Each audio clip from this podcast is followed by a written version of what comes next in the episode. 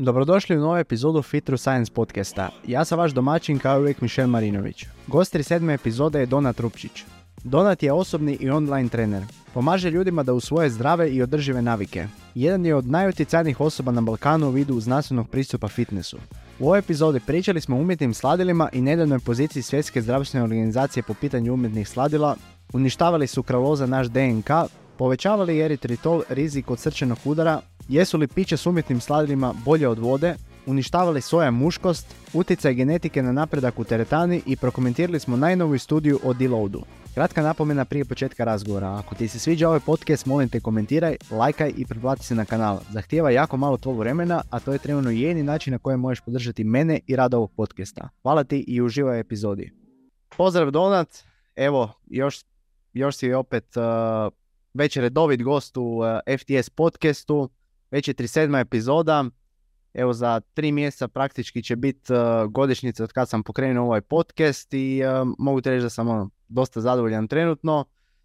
Ne idu više toliko epizode onako na tjednoj bazi, ali zadovoljan sam svako kako sam uspio držati ovu konzistentnost. I evo, dosta dobar feedback od ljudi. Ti si, evo, jako puno ljudi te hvali tvojim gostovanjima na podcastu. I mislim da te više čak niti ne treba uh, detaljno, uh, detaljno objašnjenje kosi. I uh, pripremio sam dosta zanimljive teme za, za danas. Malo smo bili pričali već u prvoj epizodi, ako se sjećaš Donat, o razbijanju mitova kad smo bili govorili o umjetnim sladilima i sad evo dosta još uvijek članaka izlazi na internetu, većinom od strane medija kako su umjetna sladila loša, i evo sad možemo detaljno obraditi umjetna sladila, znači sve te neke mitove, malo iskomentirati te naslovnice od strane medija, da li su točne, da li nisu, da li pretjeruju. I evo Donat, ako se slaviš, možemo krenuti na prvu temu, a to je dosta kontroverzna tema o svjetskoj zdravstvenoj organizaciji, znači oni su dali novi guideline o umjetnim sladilima, kako ih praktički ne preporučuju za kontrolu tjelesne težine, pa evo možeš eh, dati neko svoje generalno mišljenje o tome, ali evo prije, prije toga svega ajmo uopće šta su to umjetna sladila, eh, koje umjetna sladila ono najčešće, najčešće se koriste, možemo od toga krenuti. Da, znači umjetna sladila, odnosno čak možemo nazvati nenutritivna sladila, ajmo tako, jer imamo neka su prirodnog podrijetla, recimo poput stevije, i neke koje su umjetna, recimo aspartam, ili možda da su kraloza koje ćemo pričati danas a, malo kasnije. Uglavnom to su samo, zašto kažem ne nutritivna, čak možda nisko nutritivna, to su substance koje imaju izrazito sladak kokus, a jako malu ili nikakvu kalorijsku vrijednost. I onda ono, čim to čujemo, onda odmah vidimo koja je prednost tog odnosu recimo nad šećer, nad šećerom, gdje ima puno više ljudi, pogotovo u razvijenim zemljama, koji nose više kalorija nego što bi trebali, a nije da je sad problem kao da smo mi sad tu u modernoj civiliziranom svijetu, nemamo dosta energije, izgladnjeli smo svi jadni, pa eto trebamo te kalorije šećera nekako da preživimo. Tako da, a slada kokus, jednostavno, evolucija svi ga volimo, ono da tako je spada, ljudi generalno vole slada kokus. I onda, kad možemo imati tu opciju da imamo slada kokus, a bez tih kalorija koje su u ovom slučaju neželjene, to bi trebalo biti super kao ono, odlično, ok, hakirali smo igricu. Ja se sjećam ja kad, stvarno kad sam bio klinac, da je meni bilo samo u glavi, evo ja bi tako rado volio recimo jest salatu, ali da bar ima okus čokoline. I, I to je doslovno bila stvar. Ja sam klinac fakat volio čokolinu, salatu nisam mogao smisliti. I onda kad, kad, ja sam tad stvarno ono mašto da bar to može biti slatko, da bar možemo takav neki okus, a danas stvarno živimo mi u tom vremenu, da ima stvarno tih umjetnih sladila, postoji raznih kapi s okusom i slično, da stvarno možemo se prilagoditi prehranu da nam bude ukusnija, a da ne moramo žrtvovati nutritivni sastav te hrane. Tako da stvarno tu nam nisko nutritivna ili nenutritivna sladila mogu biti jako, jako dobar alat, ali iz nekog razloga, evo kao sam se rekao, to sam pričali u prvoj epizodi o tom, i ne samo u prvoj epizodi, već godinama i godinama imamo da se borimo sa istim pizdarijama, a to je svako malo izađe nešto o umjetnim sladilima kako su ona loša, kako ih treba ispjegavati i dok se god mi borimo oko tih istih pizdarija, ne možemo ići, ne možemo nekako napredovati dalje, jer taman kad mislim, ok, sad je situacija malo bolja, ljudi su krenuli kužit, onda bum, dogodi se nešto kao ovo od svjetske zdravstvene organizacije, da se oni poseru na sav taj trud. I evo, ja stvarno nisam siguran da li, da li oni kuže, da li koliko ljudi zapravo kuže, koliko je to sranje već sad mogli napraviti, a pogotovo koliko bi mogli biti kroz neki duži period, da se opet ljudima poljulja to neko samopouzdanje i vjera i u znanost i u nas koji pokušavamo širiti neke kvalitetne informacije, nego ljudi su na kraju samo zbunjeni i ne znaju na čemu su. Da, evo, tu bi se još volio dotaknuti toga. E, dosta ljudi misli da su umjetna sladila loša. Sad, onaj koji je pročitao cijeli rad, ja nisam pročitao cijeli rad, pročitao sam možda 70%, ali kad ti pročitaš taj cijeli rad, oni nigdje praktički ne govore da su umjetna sladila loša, ali ta neka poruka koju oni šalju mislim da je kriva. Jer kao što ti sam rekao, ono, doslovce, običan čovjek, e, većina ljudi misli da je to nešto loše, to je umjetno, to ne može biti dobro, to su kemikalije, to su aditivi, e, nije prirodno, ne može biti dobro za nas. E, to je samo po sebi logička pogreška razmišljanja. I mislim da generalno da, da je to bio praktički promašaj, jer nije baš sad ono, osobe koje recimo konzumiraju umjetna sladila nije baš sad ono da, da će od pretilosti doći ono neku dobru tjelesnu kompoziciju samo jer su to promijenili i dalje neki pozitivan učinak. Ali opet mislim da isto meni je par ljudi bilo reklo uh, ne vidi, ovo ti je rekla svjetska zdravstvena organizacija, nisu dobri, osoba uopće nije niti pročitala taj vodič jer uh, oni su i sami rekli praktički da obzervacijske studije da su onako, obzervacijske studije nam praktički govore da umjetna sladila su povezana sa, sa pretilosti, sa tip 2 dijabetesom, poveć, povećanom, povećanom šansom za e, riziko nastanka raka, ali naravno tu većinom to možemo pridodati toj obrnutoj povezanosti, znači nisu, nisu te osobe postale pretile ili dobile tip 2 dijabetes zbog toga, nego oni su vjerojatno došli su do toga i onda su počeli konzumirati tako neka pića sa umjetnim sladilima, evo recimo zero pića ili su počeli zamjenjivati običan, običan šećer sa, sa nekakvim sladilima i praktički da, to je ta obrnuta povezanost i mislim da šalje se time kriva poruka jer većina ljudi već misli da su umjetna sladila loša i ovime su samo dodali praktički ulje na vatru i da šta ti uopće to misliš o tim nekakvim guidelineom? Ja mislim da su većinom točni. Većinom što svjetska zdravstvena organizacija stavlja je, su većinom točne informacije, ali mislim da svojim su definitivno pogriješili. Evo, pa iskreno, baš sam o tom jučer bio pričao s jednim klijentom na treningu i da čak ja koliko god inače cijenim njihov rad i mislim da je korektan, onda kad ovako nešto izbace, čak su meni uspjeli poljuljati samopouzdanje i vjeru u njih, jer ako na tema u kojoj se stvarno smatram prilično stručnim, koliko sam literature prošao sve moguće pisao članke priča na gostovanjima, objavama, sve živo, vide snimao o tom. Znači ona tema koju sam stvarno detaljno proučio i vidim da toliko drastično fulaju poantu, onda su mi poljuljali samo pouzdanje za neke druge stvari gdje nisam toliko stručan, mogu li ja njima više vjerovati toliko? I to isto mislim da je jako, jako ozbiljna situacija, da čak ako ja mogu doći u tu situaciju, da ja moram ići fakt čekat njih, a oni bi ti trebali biti kojima je aha, ok, nisam siguran kako, šta kaže literatura na tu temu, idem nešto što kaže svjetska zdravstvena organizacija, e više nismo na tom, nego sad je, aha, ok, oni kažu ovo, ali mm, ne znam koliko je mogu vjerovat, moram ići kopat dalje, da vidim da li se drugi reputabilni izvori slažu s tim. Tako da evo, čak smo uspjeli doći do toga da s takvim pizdarijama, evo, mislim da je to stvarno toliko kriminalno loš potez bio, da ćemo ga možda osjetiti tek kroz ono neki mali duži period, ja ne znam što tebi isto dogodilo, ali recimo baš na primjer tih umjetnih sladila, ja sam isto već imao ljudi koji su bili kao stali poruke, uh, evo kao vidiš Donat, pričao sam ja tebi, ubit ćete to ili, e, evo ne, ne znaš ti rekli sad, znači ono, bilo je takve stvari ne samo meni, pričao sam isto i s kolegama, onda su njima znali odlaziti na objave, sreće meni nisu, ono neka objava stara pola godine i onda tamo sa komentarom eto vidiš rekao sam ti, znači ono, ljudi za šta imaju vremena u životu, kako ga žele trošiti. No dobro, da se vratimo na ovo. Generalno mislim da svjetska zdravstvena organizacija daje dobre preporuke, ali više ne mogu biti toliko siguran sad nakon ovog, jer morat ću ih fact checkat za sve život. Da, jer ti kad ideš gledat te guideline-ove, ono, to bi ti trebao biti neki uh, fact checker, kao neki uh, na vrhu uh, hjerarhije dokaza, ajmo tako reći, jer oni se vode ka tome i praktički uvijek kad recimo doktori imaju svoje neke guideline koji su većinom, većinom moraju biti točni, oni se vode ka tome, ali kad je to krivo da onda cijelo to je razmišljanje praktički se vodi na tim nekim krivim temeljima.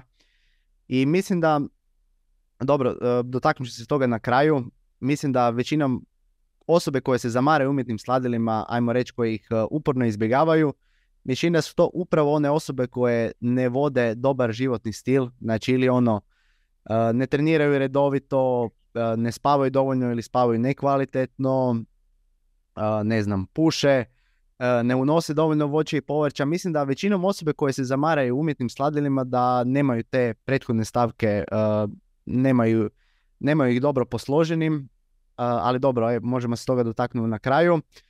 Isto je tu bila donat nedavna studija, opet znači naslovnice su poludile, s time koja je pokazala da je sukraloza ima štetne efekte na DNK, pa se može malo dotaknuti toga, znači isto hrvatski mediji ovdje.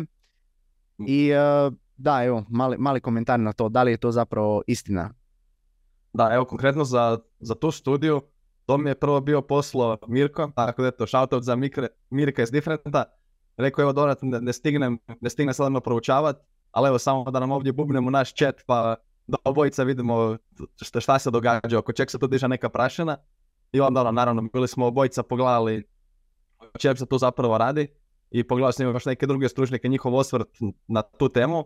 I ono stvarno koliko se meni čini, to su bili, ako se ne varam, bilo in vitro istraživanje, dakle da čak da čak nije bilo na, kamoli na, na stvarnim ljudima, kamo na neke realni uvjeti i da su to bile tako neke visoke koncentracije, sad nemam ispred sebe otvoren papir, koliko puta su bile veće koncentracije nego što uopće možemo očekivati u ljudima i da tek tad je neka genotoksičnost se pojavila. Imaš li ti možda neke konkretne brojke da, da ih stavimo ovdje?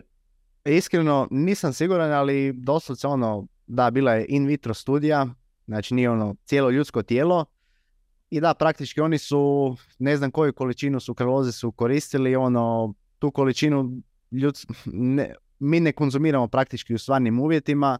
Nikad, apsolutno nikad. Da, da, da, netko proba na silu, nema šanse da to uspije ugurati u sebe. Znači, o, o, takvim količinama pričamo. Da, ne znam, ne znam da li istraživači to znaju da će se to krivo izvući iz konteksta ili ne znam, da li su oni sami toga svjesni, kako će ljudi interpretirati studiju je, ja sam nisam siguran. Šta ti misliš? Da li istraživači praktički znaju za to ili samo mediji krivo to interpretiraju? Ko je tu praktički krivac? A, ako bi nekog krivca tražio, to definitivno bi bili mediji. Jer ono, istraživači, na njima je ok, imamo neku hipotezu, idemo sad testirati, postoji nekakav to možda dose response, doza odgovor, kako će to reagirati, znači ono, moramo krenuti od negdje, ne mogu sva istraživanja biti na ljudima konkretno, nego ok, idemo neku sad mehanističku studiju možda in vitro provesti i ono što je njihova dužnost je unaprijed reći, znači ovo, tako sad malo ovako za ljude na kako funkcionira znanstvena metoda. Unaprijed se postavlja neka hipoteza i unaprijed se kaže protokol kao, ok, mi ćemo napraviti ovo, to je izložit ćemo stanice visokim dozama sukraloze, odnosno ovdje čak mislim da je bilo riječ o određeni metabolit koji se stvara, metabolit sukraloze, sukraloza 6, možda nešto. Uh, I idemo samo vidjeti što će se ovdje dogoditi i mi ćemo otvoreno, otvoreno iskreno prijaviti ono što dobijemo i to je to. Znači to je ono što su oni radili. Njima nije bilo sad u glavi e, idemo mi sad, ha ha ha, idemo mi sad ovo tu bacite rezultate van i onda sad nek to mediji uzmu, sukraloza je zlo, nova satona, ovo ono. Ne, nego oni jednostavno, ok, mi ćemo napraviti to, otvoreno ćemo mi to prijaviti a onda kasnije mediji tu krene borba za klikove i naravno razni šarlatani kojima već, koji su već pristrani tom da su sladila loša, oni njima sline cure kad ide tako nešto, da kao ok super kako ćemo sad zavrtiti ovo i neki od njih to rade svjesno, to sam siguran, neki od njih možda nesvjesno, ali sami istraživači mislim da nikako ne bi tu na njih trebao pas bilo kakav, bilo kakav teret, oni stvarno samo rade svoj posao što kvalitetnije mogu i otvoreno, otvoreno da kažu rezultate. Da, tako je, slažem se. Evo, suma sumarom nekog cijelog ovog dosadašnjeg dijela razgovora, evo recimo umjetna sladila se koristi kao zamjenima šećera koji su do recimo aspartamije 200 puta slađi od običnog šećera time se praktički smanjuje taj kalorijski unos jer recimo osoba neće, neće isto zasiti neku osobu da li je šta ja znam obično kola ili zero kola, znači neće ona osjetiti te dodatne kalorije što je ona konzumirala pa time se samim, samim time se smanjuje taj kalorijski unos, zato se praktički koriste umjetna sladila. Još su tu naravno milion tipova, saharin, šta je još tu, sukraloza, dotaknut ćemo se i toga. I mislim da u većini tih istraživanja koje pokazuje da su umjetna sladila loša, to su ili na štakorima in vitro i to se davaju, to se davaju doze koje uopće nisu nerealne u stvarnim životima. Znači evo recimo, ako se ne varam, odrasla muška osoba od recimo 80 kila bi trebala konzumirati jedno 60 plus limenki nekog zero pića da bi dobila tu štetnu dozu koja može imati potencijalne štete na zdravlje. Tako da, ono, ne znam, vjerojatno ni ti ja nikad nismo vidjeli uh, to u praksi da je neka osoba konzumirala 60 limenki Coca-Cola Zero ili uh, tako nečega. Prije, ja bih čak rekao da će prije osoba umrijeti od hiponatremije nego od uh, trovanja sladilima, tako da da, imaš ti možda još šta nadodat?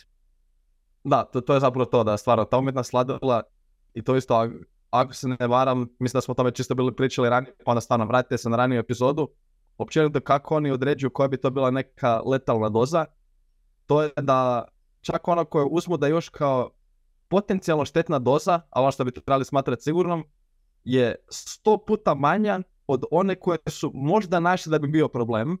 I to što možda kaže 60 livenki. Znači ono, a da bi to stvarno, i to da netko mora piti kontinuirano iz dana u dan, i čak i to je vjerojatno sto puta manja doza nego što možemo očekivati da će biti nekih problema.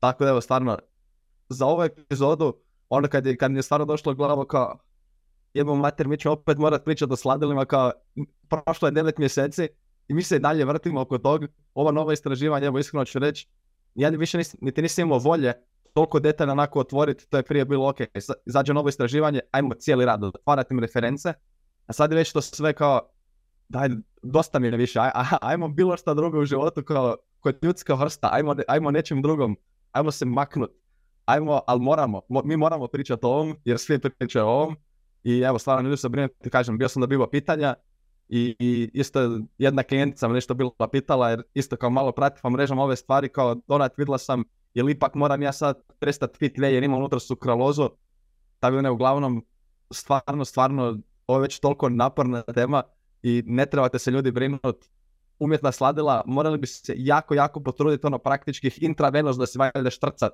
svaki dan da bi mogli unijeti neke količine da bi bio problem. Tako da stvarno, nema brige, sve je dobro. Tako je, da, ali svako mislim da u prvoj epizodi nismo išli ovako u detalje, tako da mislim da će ovo biti detaljnija epizoda u umjetnim sladilima nego ona prva. Uh, još je tu donat uh, jedna kontroverzna naslovnica, to, doduše to je bilo pred uh, već par mjeseci, ova sukraloza je baš friško sad. Kako komentiraš donat nedavnu naslovnicu da je eritritol, znači to je prirodni šećer, znači nije baš umjetno sladilo, loš za zdravlje, mislim nema nutritivnu vrijednost, da je eritritol loš za zdravlje i da povećava šansu od srčanih udara. Da, evo, eritritol kao što ne vidimo iz imena, ima taj nastavak ol, to je šećerni alkohol. Dakle, stvarno nema sladak okus, ali puno manje kalorije nego šećer, ona prirodan je. Ima kalorija, znači ono nije nenutritivan, ali kad uzmemo omjer slatkoće i kalorija, ajmo reći da je puno povoljniji od šećera. I tako da ono, čak u nekim proizvodima koje mi proizvodimo, koristimo ga jer, ok, super, želimo ljudima dati slatki okus sa manje kalorija, zašto ne? Uzet ćemo to kao, uzet ćemo to kao dobru opciju kad kažem mi proizvodimo, imamo firmu koja se bavi proizvodnjom hrane, pa eto čisto malo konteksta ovdje dam. Uglavnom ono što su oni bili radili, to su bili gledali u jednoj populaciji i objasnit ćemo koja je to bila populacija, a oni su njima nisu gledali unos eritrita, odnosno eritritola, nego su im gledali razinu u serumu, kao u krvi, i onda to povezivali kao doza odgovor sa raznim tim zdravstvenim problemima, recimo kao šansa od srčanih udara i slično. A sada mi kažemo koja je to bila populacija. Populacija koju ste gledali to su bile već jako bolesne osobe, gdje je dobar dio njih već imao srčani udar, drugi dio već imao jako visok rizik od srčanog udara i, imali su još neke druge zdravstvene komplikacije za koje se čine da one zapravo same po sebi povećavaju razinu eritritola u krvi, odnosno ta povećana razina eritritola u krvi nije uzrokovala te srčane probleme, nego to njihovo već loše zdravlje, tu ima neke pozadinski, još neki pozadinski faktori koji utječu na to da se eritritol podigne kao posljedica tog lošeg zdravlja i onda kad neko to gleda sa strane, kad im samo uzme taj serum i onda ispada, aha, ljudi koji imaju veću razinu eritritola imaju veći rizik za srčane bolesti, ali to nije zato što oni sad jeli ovdje puno eritrita, pa na njima skoči eritritol, pa evo, odkrenulo zdravstveni problemi, nego baš zato što oni imaju već zdravstvene probleme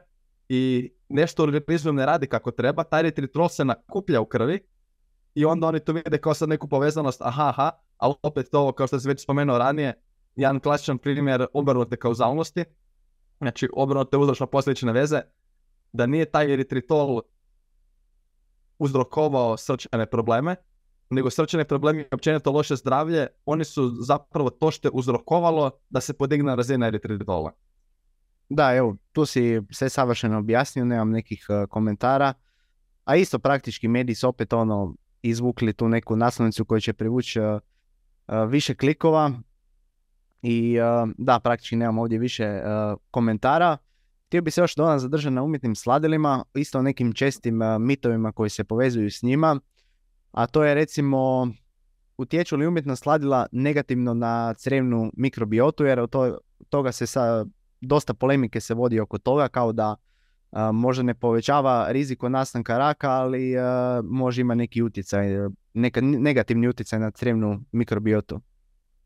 Da, to to je jedna stvar da znam kad sam bio prije nekoliko godina pisao članak o umjetnim sladilima, tad je to bilo kao ok, idemo kao redom, prvo su pravili reći da uzrokuje probleme sa inzulinom pa se dokazalo da nije, pa utječe negativna razina šećera u krvi pa, smo dokazali, pa se dokazalo da nije. I tako oni su red, išlo je sve redom i onda tad je već to krenulo možda prije nekih 3-4 godine kao ok, sad nova stepenica gdje ćemo probati neku paniku dizat, to je crijevna flora, ajme uništiti crijevnu floru, to je nešto umjetno, kao ne može biti dobro, kao što se rekao na početku, ako umjetno, i ako nam je ono super na nekoj strani kao sladak okus, kao negdje mora puknuti, kao ne, ne može to sad samo tako funkcionirati.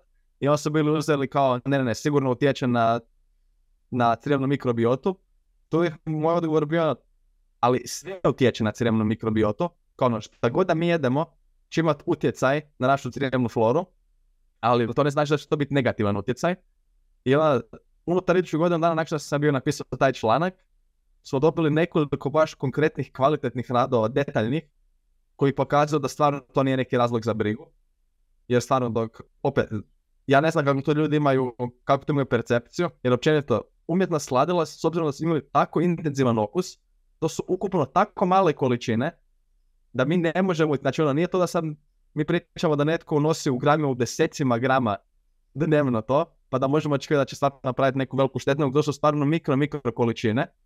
I prema svemu što sad znamo, ako postoje neki utjecaj na crevnu mikrobiotu, računamo da je ukupno gledano neutralan, potencijalno čak može biti pozitivan u smislu ako će to osobi to pomoći da možda smanji unos šećera ili općenito prevelik, unos, prevelik unos kalorija, pa to čak može imati blago pozitivan unos na crvenu mikrobiotu. Naravno, postoje neka istraživanja koja će možda, zašto je to bilo i krenulo, koja će možda pokazati, aha, u ovim specifičnim situacijama ova jedna, ovaj jedan soj se možda više nam množi ili nešto, ali opet, za većinu toga uopće nemamo nikakvih, nemamo nikakvih dokaza da bi to bilo nešto štetno, nego ono kao što smo rekli, sve utječe. Što god da mi jedemo će imati neki utjecaj, ali znači da će to biti neto negativno. Da, slažem se apsolutno sa svime što si rekao, ne znamo da li to utječe pozitivno ili negativno. I šta bi još ovdje volio nadodat u vezi toga. Da, mislim generalno uvijek, uvijek osobe koje imaju neki bajas prema tome da su umjetna sladila loša, stalno traže nekakve studije koje idu, koje idu njima u korist. A svi znamo koliko je teško interpretirati studije. Uh, Lane Norton dosta dobro na svom kanalu te neke nove studije koje izađu, on primijeti neke stvari koje možda obična osoba uh, ne bi. Evo recimo bilo je nešto, ako se ne varam bilo je nešto isto sa umjetnim sladilima, o tome kako povećavaju inzulin, pa se ispostavilo kao da su to ispitanici radili sami kod kuće.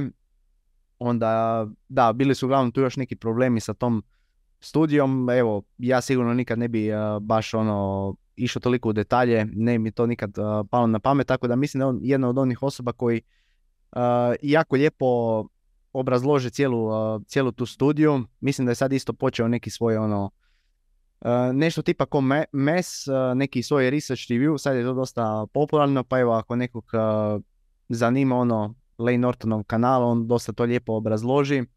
Dosta ljudi ga hejter kao napada ostale, ostale tipove, ali mislim ne, ne, napada ih on naravno, ne napada njih nego čisto ono njihove tvrdnje. Mhm. I mislim da na kraju krajeva ono želi samo, ne želi da ljudi potencijalno ugroze zdravlje jer znamo da demoniziranje pojedinih namirnica da može dovesti do nekog ne da Bože poremećaja u prehrani ili tako nekih drugih problema. Još dodat bi se ovdje volio dotaknuti toga da li su, imao sam evo recimo, ajmo se dotaknuti prije ovoga. Imao sam neku, neku objavu o Zero Monsteru, tipa oko, oko toga da li je, u biti rekao sam ljudima ako će konzumira neko energetsko piće, neka to bude Zero Monster umjesto recimo nekakvih drugih alternativa sa običnim šećerom. Naravno, ne bi ja sad htio da ljudi zamijene vodu sa Zero Monsterom, nego već u to da nije stvar u da nije substanca ono što će ih ubi, nego količina, koliko to konzumiraju, koliko često. Svako mislim da današnja djeca da konzumiraju previše energy drinkova, pogotovo ovih sa običnim šećerom, i da recimo u supermarket kad ideš su negdje blizu blagajne i sve to ono taktički postavljeno. šta misliš recimo ti oko tih energy drinkova? Mislim sadrže sladila tako da je bliska tema. Da li, da li bi ih ljudi trebali onako kompletno izbjegavati? Da li su ono loša, nisu loša? Šta ti misliš o tome?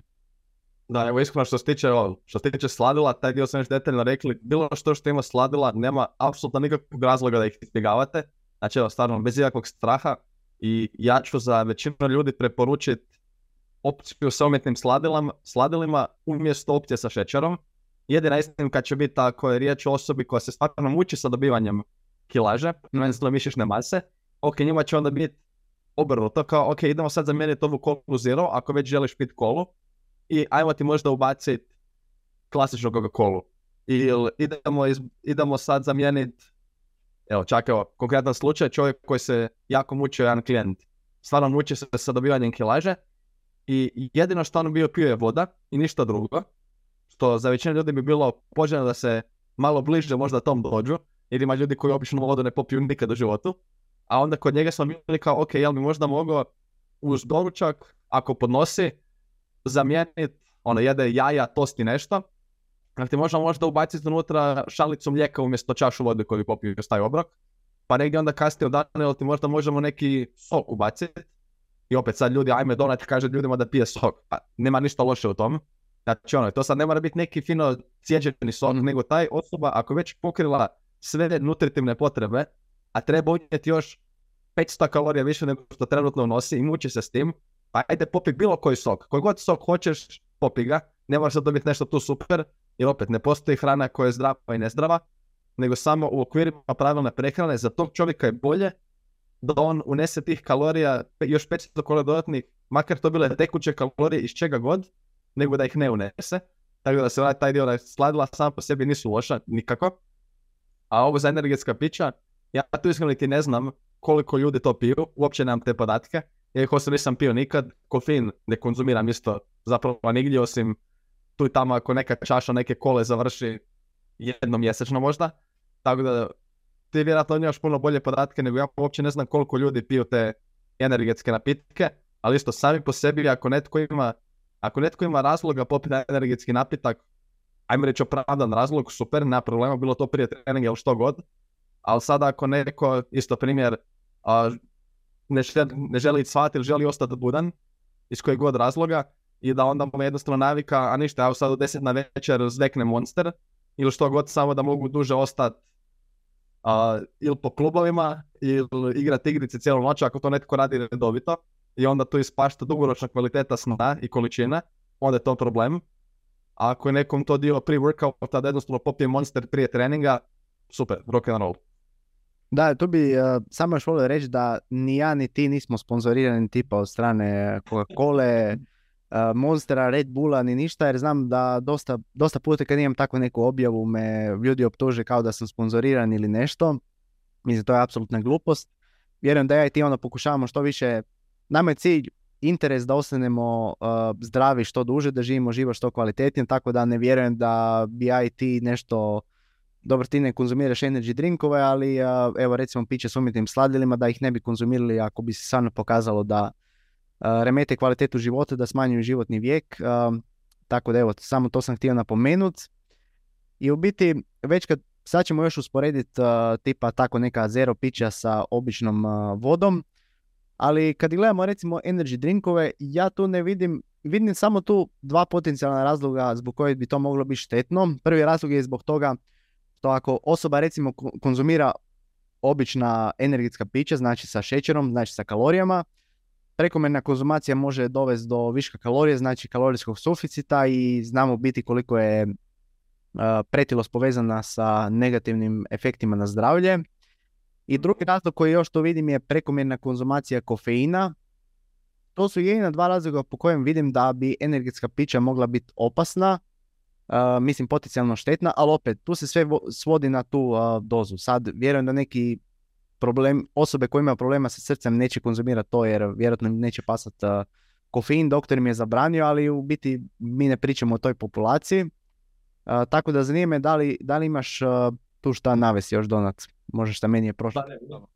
Mislim da si zapravo rekao sve što je bitno, to je što se tiče kofeina, za njega znamo da nije sam po sebi loš nikako, da je to čak ima ergogeni učinak, odnosno povećava performanse. Dakle, ako neko stvarno ciljano konzumira, pogotovo na primjer bilo to pre neke fizičke aktivnosti, treninga, natjecanja, što god, u dozama za koje već zna da pozitivno utječu na njega i na performanse, apsolutno može biti koristan.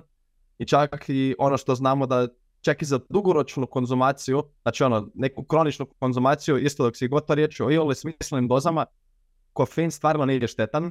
Znači nije to da sad Uh, čuo sam da ga ljudi uspoređuju sa pušenjem, kao pit i konzumirati kofein da isto kao pušenje. Ne ljudi jebemo mater, nije. Kao ono, znamo, imamo jako dobre podatke ovdje, nije da to sad nešto novo, kao tek smo sad otkrili kofein prije godinu dana pa čekamo da se neke istraživanja. Ne, ne treba biti strah i to vam kažem ja kao netko ko, kažem, u životu nisam konzumirao niti kavu, niti nikakve energetske napitke, samo zato što smatram da mi ne trebaju, ali recimo da se ne tječemo u nekom sportu na nekoj višoj razini, prišao sigurno da bi konzumirao kofein. Meni kao rekreativcu mi ne treba i općenito tijekom dana imam jako dobru higijenu sna i onda super funkcioniram bez njega.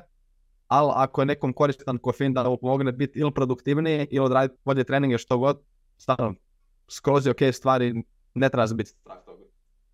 Da, definitivno se slažem s tobom. Isto recimo te observacijske studije koje uh, uspoređuju, mislim, uh, vide kako visoke količine tih energijskih pića utječu na zdravlje, naravno utječu negativno što nije čudno, jer ima višak šećera, višak kalorija, praći isto ko, ko kad recimo usporedimo sa osobama koji, koji konzumiraju ta neka zaslađena pića, znači sokove, obične Coca-Cola i tako, to vidimo negativne učinke na zdravlje, a to nije nešto što znači da su ta pića inherentno loša, nego osobe jednostavno pretjeraju s konzumacijom, većinom takve osobe vode neki imaju, nemaju dobar stil života, znači ne treniraju, previše kaloriju nose, manje unos voća i povrća, manji unos vlakna i da, praktički tu možemo vidjeti tu poveznicu. A dobro, tu bi samo volio zaključiti tu temu. I još zadnja tema koju sam imao oko umjetnih sladila, to je da li su, recimo, da li je bolje konzumirati zero pića, nekakva pića s umjetnim sladilima ili običnu vodu? Da, evo, to je jedna stvar gdje, to kad sam je napisao članku, a, a budem sad rekao što sam napisao, to su me ljudi baš krenuli prije nekoliko godina napadat, javljali su mi se u inbox na, na Messengeru čak, to, to je još dok se Messenger malo više koristio nego možda Instagram, da kao, kako sam se ja samo usudio, a jedno što sam bio napravio, je pokazano više istraživanja ko pokazuju da za ljude koji pokušavaju kontrolirati tjelesnu masu, odnosno ili osobe koje su već smršavile pa onda da im je lakše zadržati tu smanjenu tjelesnu masu, ili netko koji je u procesu trenutno mršavljenja, da za njih se stvarno pokazalo da je i u tom jednom kontekstu, to je sve što sam bio rekao jer to pokazuje istraživanja, da se čini da se čak isplati potencijalno prednost tim zero pićima u odnosu na vodu kako bi se smanjio ukupni unos kalorija. Zašto? Zato što, i to ono isto kao što se prije mislilo da umjetna sladila samo ono povećavaju želju za slatkim, za šećerima i slično, što meni nikad nije nikog smisla. A ono što se onda zapravo bilo pokazalo je da kad osoba, i tako već recimo pije, sad ću reći, jednu litru kole zero ili koje god zero napitka, znači nešto ima sladak okus, pije jednu litru svaki dan za nula kalorija i ima toliko tog slatkog okusa i onda možda još uz to popije dvije mjerice peja na dan, što je isto neki slatki okus, većina ljudi će jednostavno dopizditi taj slatki okus, kao ok, daj mi nešto što nije slatko i onda neće biti kao, e da, da, sad sam imao slatko već pet puta u ovom danu, baš mi se jede nešto slatko. Ne, ne jede mi se više slatko, ne želim više ništa slatko vidjeti. Tako da recimo, i to se stvarno pokazalo da za osobe koje pokušavaju smanjiti tjelesnu masu ili održati smanjenu tjelesnu masu nakon što smršave, čini se da stvarno može biti prednost tome da pijemo zaslađene napitke, baš zato što će nam onda smanjiti tu neku želju za slatke i manje je šanse da će onda biti u, da, sad baš mogu neke čokolade, neke kekse, daj mi nešto slatko. Ne treba mi slatko, jer sam uz ovaj obrok koji sam sad dio sam popio čašu kole i ranije nakon treninga sam bio popio mjericu slatkog veja i možda još sam bio neke palačinke sve omirao za doručak i onda više nije ubačem se nešto slatko. Ne jede mi se slatko, cool sam, dosta mi je slatkog, tako da u tom jednom kontekstu, i opet to sad moram tako naglasiti, da ne možemo apsolutno reći da su pića, zaslađena pića bolja od obične vode, ali definitivno imamo jedan kontekst gdje se čini da potencijalno imaju prednost da im se isplati barem pružiti šansu, a stvarno po istraživanjima se čini da je to dobra strategija. Idemo zadovoljiti želju za slatkim okusom iz tih zero calorie varijanti, a bit će onda kasnije manje želja da idemo sad jest kekse, čokoladu i slično. Da, evo isto ja sam primijetio to na svom primjeru i na primjeru klijenata. Evo recimo ja kad neki dan dosta provodim vremena za računalom, tako editirati videe i sve to i jednostavno zaželim se nečeg slatkog. I onda umjesto da uzmem čokoladicu slad ili nešto, uzmem si recimo zero cola ili tako nešto i to im bude super zamjena. Isto vrijeme dobijem taj neki slatka, slatki okus i smanjim tako ukupni dnevni unos kalorija i meni takav stvar pomogne. A recimo neka osoba koja već konzumira vodu, nema neku potrebu za slatkim, da li ću ja reći toj osobi da zamijeni vodu sa, šta ja znam, nekim uh, zero napicima? Pa naravno da neću. Ali ono, ako neka osoba uh, konzumira recimo tako neke uh, obične sokove ili običnu kolu, fantu i tako to, nek zamijeni s nekom zero varijantom i mislim da u tom kontekstu tim osobama da će definitivno zapravo ne, ne bi baš rekao definitivno, ali vjerojatno će uh, pomoći. Evo da.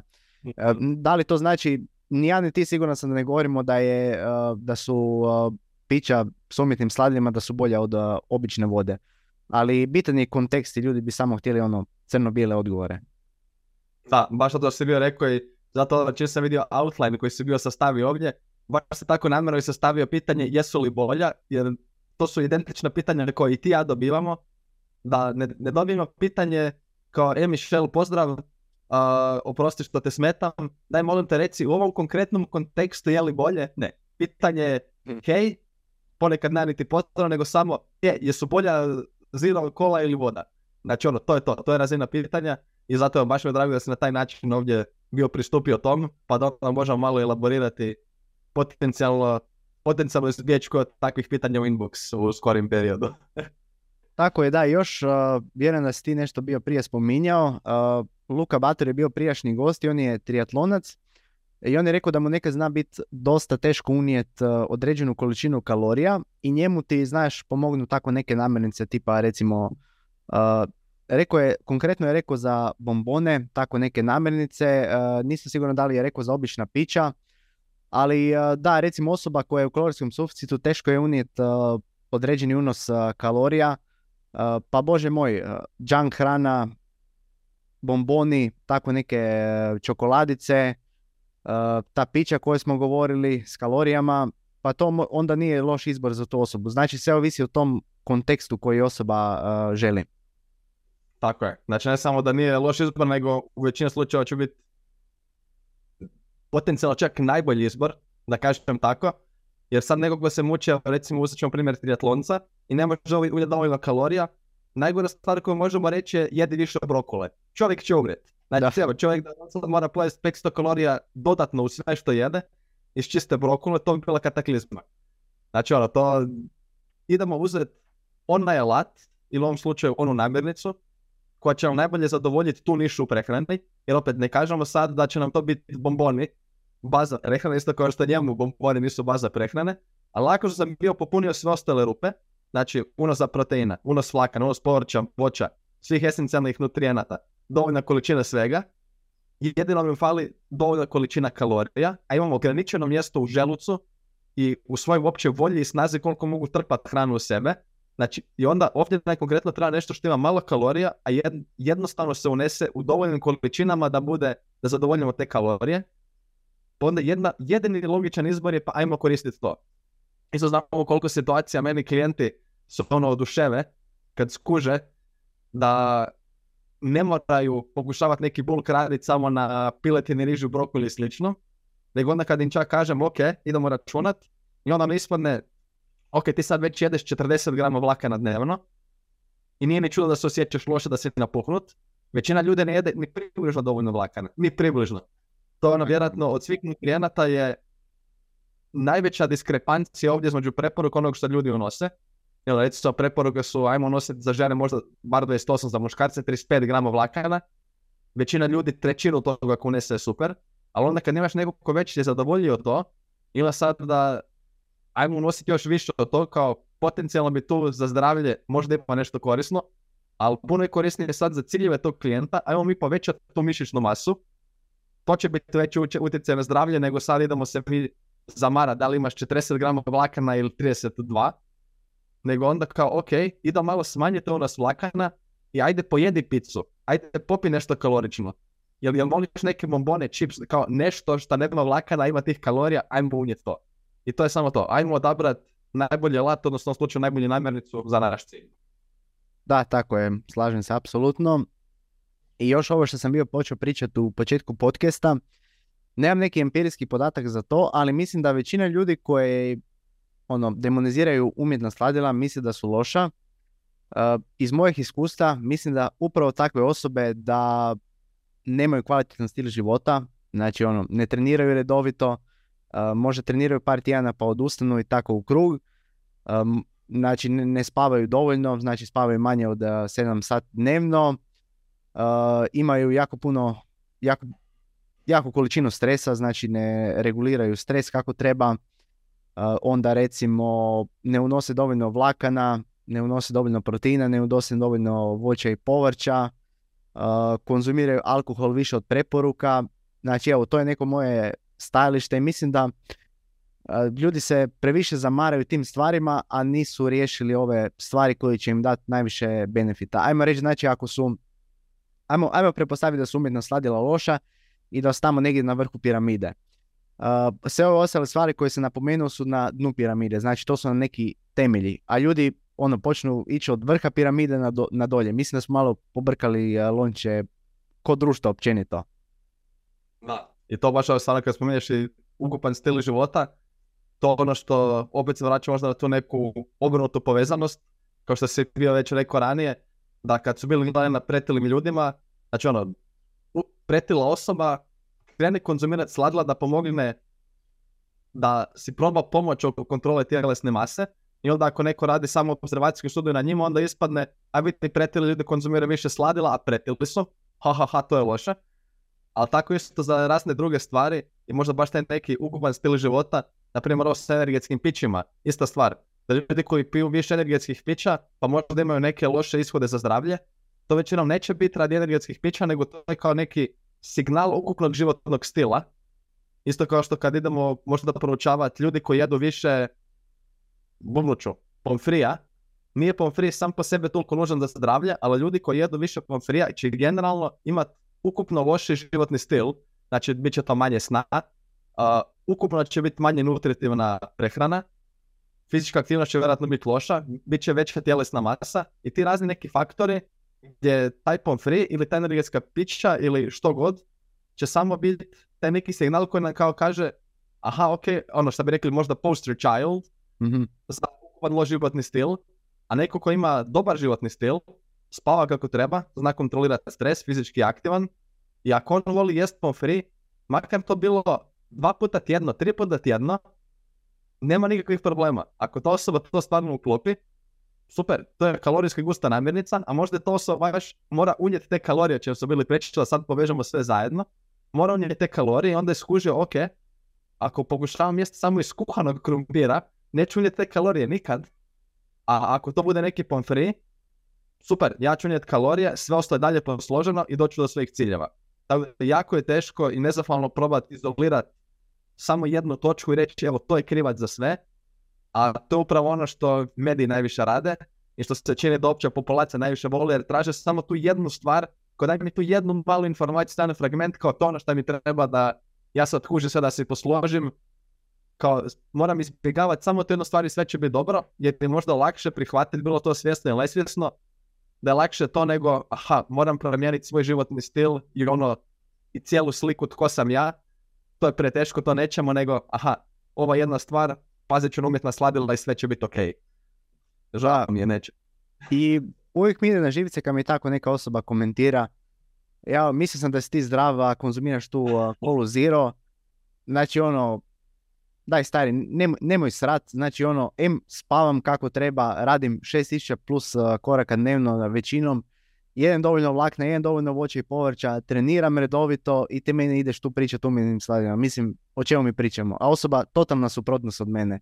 Mislim, to mi je, to mi je smiješno kakva osoba uopće može to komentirati. Uh, ali dobro, mislim, ono, to je tema za sebe.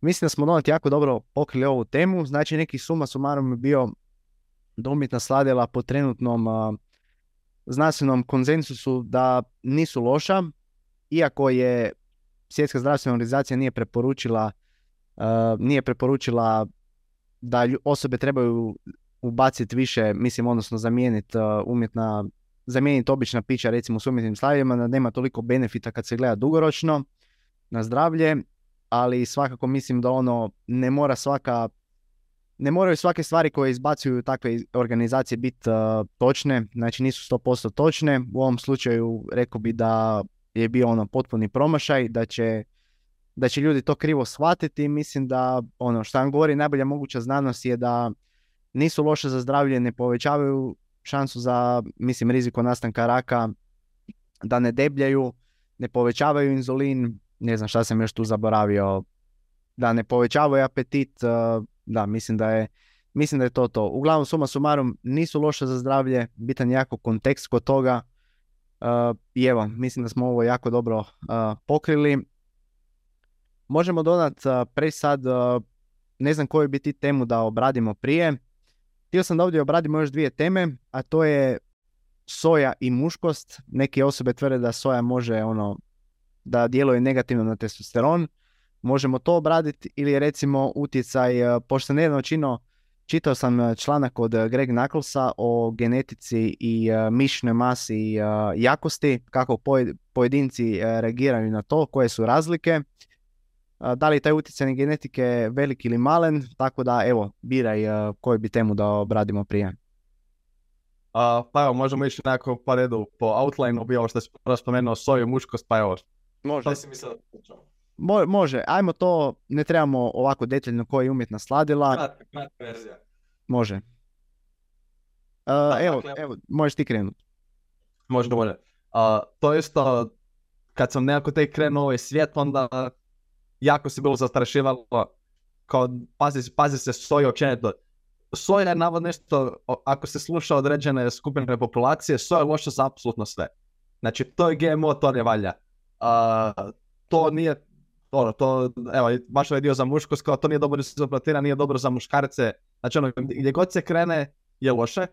Soja to neki umjetni hormoni unutra, tako da ako ljudi uopće ne kuže što se to događa. A ono čem se zapravo to radi, dakle, soja ima određene spojeve koje nazivamo fitoestrogeni i to su spojevi koji imaju donekle, znači ono, evo sad isto, čak tražim riječi kako je dovoljno pažljivo to kažem, za koje se smatra da mogu donekle slično utjecati na naše tijelo kao pravi, kao estrogen, kao pravi hormoni. Jesmo da dežu se na iste receptore i da to onda može nekako poremetiti naše signaliziranje kao možda smanjiti testosteron, uh, izraziti možda neke ženske karakteristike, recimo to sam čuo da je men boobs smanjuje uh, da, smanjuje erekcije i razne te, što kažemo, muškosti slično. To je neko zastrašivanje s tim.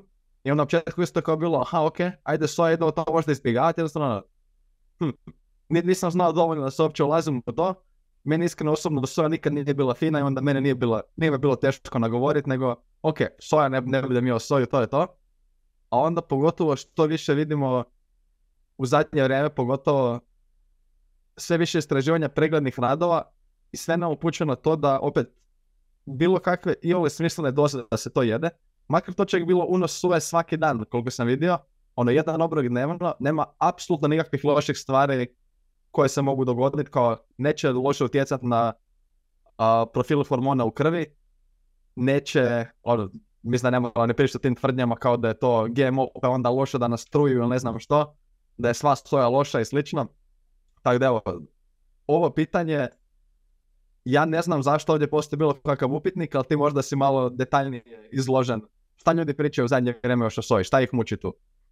Pa zapravo ne pričaju toliko o soji, pričaju o nekoj drugoj stvari, ali općenito o tom testosteronu, koje stvari uništavaju naš testosteron. Znaš kako ljudi pričaju ono, osoba prije 30 godina imala 50% veći testosteron od neke osobe koje ima istu dob.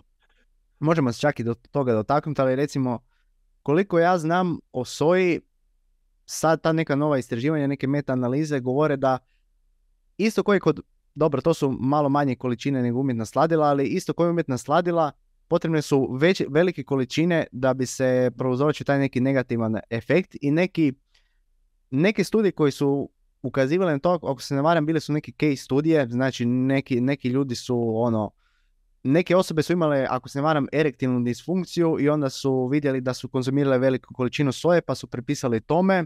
To je možda bilo dva takva slučaja oni su odmah prepisali tome, ali kad uh, imamo istraživanja i ako se ne varam, uh, Azijati oni konzumiraju uh, najviše, najviše soje na planeti kad gledamo dnevno i oni nemaju, ne znam sad točnu količinu koliko konzumiraju dnevno, ali oni nemaju nikakvih problema sa sa zdravljem. I da, tu imamo neki mehanizam tipa fitoestrogeni koji mogu utjecati na testosteron, znači da ga smanje, ali kad imamo ta neka istraživanja, ono što je najbitnije, imamo istraživanja, osobe konzumiraju određenu količinu soje, nemaju negativnih utjecaja na bilo kakve markere testosterona i mislim da je to jedino ono bitno jer uvijek moramo gledati znači ljudske ishode koji nas zapravo zanimaju, a ne neke mehanizme po kojim može to biti štetno, jer svašta može biti štetno za nas doslovce.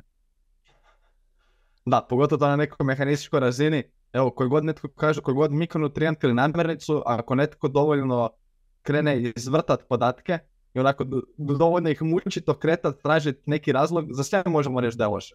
Znači ono, apsolutno sve, u kao to nekoj izvrnutoj teoriji, i zato je baš bitno gledati ok, stvarne ishode na stvarnim ljudima u stvarnim u stvarnim uvjetima da većina stvari o kojih se ljudi brinu se uopće ne bi trebali brinuti, jer su sitnice. Da, tako je. I još jedna ove jako zanimljiva tema. Ne znam da, koliko si donat upućen u to, ali dosta ljudi sad, znaš, se bavi tim testosteronom. Sad isto Barber Medicine izbacio jednu jako dobru epizodu o testosteronu, znači testosteron replacement therapy. Uh, I tamo su pobili stvarno jako puno miteva, tako da evo, preporuka za tu epizodu. A uglavnom, dosta ljudi sad tvrdi kako razine testosterona upadaju među muškarcima neovisno o godinama i oni to prepisuju znaš nekakvim stvarima tipa plastici, estrogenima u hrani. E pazi sad ovo, ne znam da li si vidio taj video, vjerojatno nisi jer nisi toliko na društvenim mrežama kao ja. Uh, imaš jednog bodybuildera koji je bio jako dobar u svojim danima, Petar Čelik, on je bio izjavio nedavno na TikToku, ne znam da li si to vidio, da ne bi trebali konzumirati žensku piletinu zato jer se drži previše estrogena i to će nam smanjiti testosteron. Ne znam da li se ikad čuo tu tvrdnju. Ja sam čuo ne za piletnu nego za neke druge stvari. A konzumiramo previše estrogena u prehrani da će nam se smanjiti testosteron tako tim nekim namirnicama koje možemo pronaći u supermarketima. Pa evo, ako ti znaš možda nešto više o tome, da li je to zapravo istina, da li ne bi trebali jesti ono žensku piletinu nego samo mušku? Uh, iskreno ne, ne znam ništa, ovdje sam sad došao na područje gdje ne znam apsolutno ništa. Uh, ako je ovo stvarno, ako je ovo stvarni citat, ovo je, ovo je brutalno, ovo je uništilo me sad. Uh, da, mislim, ne, ne, nemam riječi. Evo, ja sam ostao bez riječi, to je teško napraviti. Jedino mogu reći, apsolutno soludo. da, mislim, mislim, mislim, da, meni je to smiješno jer nikad, nikad prije baš nisam čuo za tu tvrdnju za konkretno za piletnu. Čuo sam da ljudi općenito uh, ono, demoniziraju tako neke stvari u namirnicama, ali opet dolazimo do toga da to je neka doza koja neće imati tolike efekte. I uh, još jedna uh, fun fact, ljudi su ti počeli, uh, Paul Saladino je to dosta sad tvrdi u zadnje vrijeme, kao da bi ljudi trebali izbjegavati toaletni papir jer kao sadrži taj BPA, znaš, e, i to potencijalno može negativno utjecati na testosteron. Ne znam šta bi rekao na to. Da, evo iskreno, meni je tako drago da ja na društvenim mrežama nisam skoro uopće. Ja ništa od ovog nisam čuo do sad. Ne, ne, klaunovi. Je jedno što mogu reći, zadnji klaunovi. Uh, kakav kaos, jebeni, meni uopće, uopće me ne čude sad kad slušam ovakve stvari ovdje od tebe.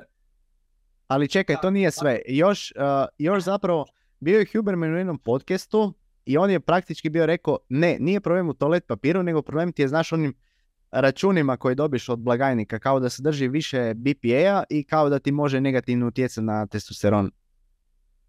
Je li, ovo, je li ovo moguće? Je li, je ovo stvarno? Doslovce, ono, tako, tako ljudi pričaju i to, to se sve zapravo spominje u krugovima, a, ali opet mislim da nemaju nikakve tvrde dokaze za to, ono, da je količina stvarno minijaturna, koliko ja znam, tako da da, mislim, smiješno mi je to kako se većinom ljudi zamaraju oko tog uh, testosterona i uh, da, mislim da ne pada tipa testosteron, nije, nije ljudima kriv, krivo to šta, šta ja znam, nešto konzumiraju estrogene iz hrane ili nešto, nekakve teorije, zavire, svašta, nego jednostavno ljudi su danas uh, više pretili, znači ono, razina pretilosti je sada recimo u odnosu na 30 godina je porasla dosta i svi znamo kako pretilost može negativno utjecati na razinu testosteroni, na taj uh, hipogonadizam i stvarno mi je smiješno kad čujem tako neke tvrdnje. Ljudima su praktički sve im je krivo osim, uh, osim oni sami sebi. Znači ono, nisu im krive njihove uh, navike, nego evo, neko ih želi otrovati ili tako nešto. Valjda treba imati neku, neku ispriku samo da oni nisu krivi, da mogu živjeti sa sobom. Mislim, ne znam, ne znam kako bi to opisao. Da, isto ne znam ja i pogotovo takvi ljudi koji, ajmo da netko ih barem poštuje u zajednici, ajmo tako, neću reći da ih nužno ja poštujem, a, a otkud njima ideja za takve tvrdnje, kao to, to ono što mene zanima, kao je li toliko loše ide što se tiče biznisa da moraju to raditi? Mislim da ne, jer i dalje ima dovoljno ljudi u kultu koji ih prate, da da li to oni sami sebe pokušavaju zabavljati s tim, evo recimo meni je ovo vrhunski stand-up materijal, tako da da li oni svoju kreativnost malo vježbaju. Evo, ja iskreno, ja iskreno nemam riječi na ovo. Stvari koje sam čuo danas u ovom podcastu, ovo je više bizarija nego, nego mislim da zadnjih tri mjeseca. Da, da, da, da toliko, tog ima, toliko tog ima što se na sreću, ono, na sreću, a dijelom je to zapravo bilo namjerno, jednostavno ne želim se izlagati uopće tim stvarima, Znači da toliko tog ima da ovo to s čim se mi borimo da ono, male bebe, to mi nešto pokušavamo ljudima pričati o zdravom načinu života i slično, ali ne, ne, račun koji dobiješ u dućanu i WC papir, to je problem. Fuck me. da, doslovce, ono, to je zapravo samo stvari koje se mogu sjetiti s vrha glave. bio je još jedna stvar, jedan tip je bio rekao kao da trebali bi spavati samo na organskim madracima, bio je nešto nešto, nešto je bio spominjao kao da običan madrac kao da nije dobar, uh, da je loš za zdravlje. Sad ne mogu se sjetiti točno mehanizma, ali da, i dosta se takve ljude pratiti ih jedno milion, milion ljudi ih prati I sad ono, n- nepojmljivo mi je to. Da, vrhunski, vrhunski. Ajmo na neke pametne teme, ne mogu. Ovo je... Da, dosta za sad, inače, da, ponekad mi je stvarno žao što eh, sam toliko na društvenim mrežama, a, ali evo, nekad, nekad stvarno ono moraš biti moraš bit u skladu s trendovima, čisto da znaš šta se događa. A, dobro, Donat, evo možemo preći na ovu temu utjecaj genetike na napredak u teretani, nismo toliko pričali o treningu, pa možemo sad. A, da li utjecaj genetike, da li je precijenjen, pocijenjen, šta ti misliš? A, pa evo, iskreno čak niti ne znam kakva, kakva je percepcija u općoj populaciji, odnosno ajde ako gledamo skroz opću populaciju, za njih sam siguran da ga precijenjuju jer njima je sve do genetike. Mhm. U, kojem, u kojem god sferi života genetika je kriva, jer opet, genetika je jedina, jedina, skoro jedina stvar na koju zapravo ne možemo utjecati nikako. I onda je lakše tamo upred prstom i reći, ne, ne, htio bi ja, ali genetika jebi ga. A zašto njemu ide dobro? A isto, genetika jebi ga. Tako da mislim da uopće populacija da je precijenjeno, a za ljude koji su donekle u ovoj sferi, iskreno čak niti nemam odgovor, a, ali ovaj članak od Greg Nakrsa koji sam spomenuo, nisam ga pročitao, nisam ni znao za njega. Tako da evo, daj, prije nego što idemo bilo šta više o tom, daj molim te ispričaj malo što Greg kaže. O čem je pisao? Pa praktički bio je pisao o tome, e, bila je tu jedna studija, osobe su radile znači neke vježbe bicepsa i e, jedna osoba je praktički nije imala, ako se ne varam, imala je jako mali rast ili ga uopće nije bilo. Bilo je možda program, ne znam, mi se čini 16 tjedana je trajao. A, Da, jedna osoba znači post, variabilno je taj e, napredak em u jakosti ili u mišićnoj masi, a jedna osoba koja je nakon tih 16 tjedana imala, ako se ne varam, a, 56% veći napredak kad govorimo o mišićnoj masi. A, I šta nam to praktički govori? Kako taj, a, može biti to, jedna osoba može imati jako velik napredak, druga mali i vidimo tu koliko genetika može imati utjecaj, ali on je to bio ovako predstavio. To nije razlog da, a, da osobe, znači neke osobe uopće trening ne utječe na njih nego da te, na te osobe ne utječe takav tip treninga. Znači ono, možda, možda osobe bi trebali raditi veći volumen, možda manji volumen. Znači nije da sam, samo po sebi takve osobe da nemaju dobru genetiku, nego možda nemaju dobru genetiku za taj stil treninga. Evo, Greg je tako nekako predstavio i a, da, evo, iz vrha glave to je ono šta najvažnije što je bio rekao u tom članku. Evo, čak da to uskočim, ali možda to bilo Kubali suradnici iz 2005. godine. Iskreno, nisam siguran, meni se čini da to nije bila ta studija, uh, mogu je probat uh, naći. Evo da vam možeš ti nastavi razgovor dok ja tražim. Da, dok ti to tražiš, a, to je čak jedan članak koji bi čak rekao da je među čitanjima koje sam bio napisao za Fitness.com.hr, sad je to već prije dvije i pol godine. Baš sam ga bio nazvao genetika i trening, samo izgovor ili ipak ima nešto u tome. I to je konkretno baš bilo istraživanje na 585 ispitanika. Kažem, kubali suradnici 2005. godina. A, E, to je, to je bilo to, to je bilo to, Hubal. Ja sam mislio da si rekao. Hubal, ja. Da. E, ne, ne, ok, ok. Evo, zato nisam bio čitao članak jer mi je bilo ono, došao mi je newsletter na mail i onda je bilo, aha, ok, već sam čak bio pisao, ne trebam čitati članak. I sad kad si rekao, onda vidim da se Greg i ja opet slažemo, nekim čudom. Ne, ne, stvarno, Greg Knuckles je fantastičan i ako ga ne pratite, zapratite ga. Stronger by Science, Greg Knuckles, a, jako dobra ekipa. I uglavnom, 12 tjedana je trajao program treninga i onda su bili pratili kako ljudi, kako ljudima napreduje biceps. I to onda stvarno su imali da neki ljudi su čak lagano uspjeli nazadovat za vrijeme, za vrijeme programa. Većina ljudi je napredovala možda za nekih ono 20%, 25% bio mišićni rast. A ovo kao što rekao, bilo su neki ono potpuni outlieri koji su povećali mišićnu masu za više od 50%. Tako da ono, ima stvarno i takvih ispitanika. A ono što je to baš je to nekako bio moj zaključak da to je čak bilo možda samo za određene mišićne skupine, ne znači da je to za sve ostalo. Znači ono, možda će nekom biceps napredovat puno bolje, ali će neko drugi puno bolje reagirat na trening za listove i opet na takav specifičan tip, odnosno program treninga. Možda samo znači da neko drugi, odnosno gotovo sigurno, evo ovi ljudi koji su čak uspjeli nazadovat, za njih guram ruku vatru, da nije da to sad, da jednostavno za njih tehnički trening kao za mene utezi ne funkcioniraju. Bullshit, funkcioniraju za svakog, apsolutno svakog. Ali očito taj konkretan program treninga nije funkcionira, nego ok, idemo probati nešto drugo. I onda to stvarno ima puno varijabli s kojima se možemo igrati. Tako da, ne, ne, stvarno, jedno jako dobro istraživanje, genetika definitivno može imati utjecaj i čak i ukupno gledano, neki ljudi su bolje genetski nadareni, jebi ga, pogledamo profesionalne bodybuildere, netko koji jednostavno ima šitnu genetiku, nikad se neće moći natjecati na njima na toj elitnoj razini. Za opću populaciju nije stvarno toliko bitno jer svi možemo puno napredovati u odnosu na svoj neki ishodišnu točku, na naš baseline, ali apsolutno je moguće i to ono što je čak nevjerojatnije da postoje određeni tipovi treninga, programi treninga na koje ćemo loše reagirati svatko od nas i onda samo se treba malo poigrati ako znamo samostalno super, ako ne znamo unajmit nekog ko zna, ko će nam pomoći oko tog programiranja treninga i sveg ostalog. I onda da pronađemo ono što će nam zapravo funkcionirati tako da svi mogu napredovati, ali da, razlike mogu biti dosta drastične, ali opet to visi o određenoj mišljenoj skupini na određen tip treninga i onda tu onda malo pametno programiranje igranje s tim varijablama je ono što će zapravo osigurati napredak po mom mišljenju apsolutno svakom. Da, to si veoma dobro rekao. Još bi se tu volio nadovezati, tipa koliko praktički naša razmišljanja utječu na napredak, tipa ako neka osoba misli da ima lošu genetiku, ona će samo po sebi loše napredovat, manje će se trudit. I to mi je ostalo najsvježe u glavi, tipa isto Greg je imao jedan jako dobar članak o, o tome kako taj, odnosno placebo nocebo učinak.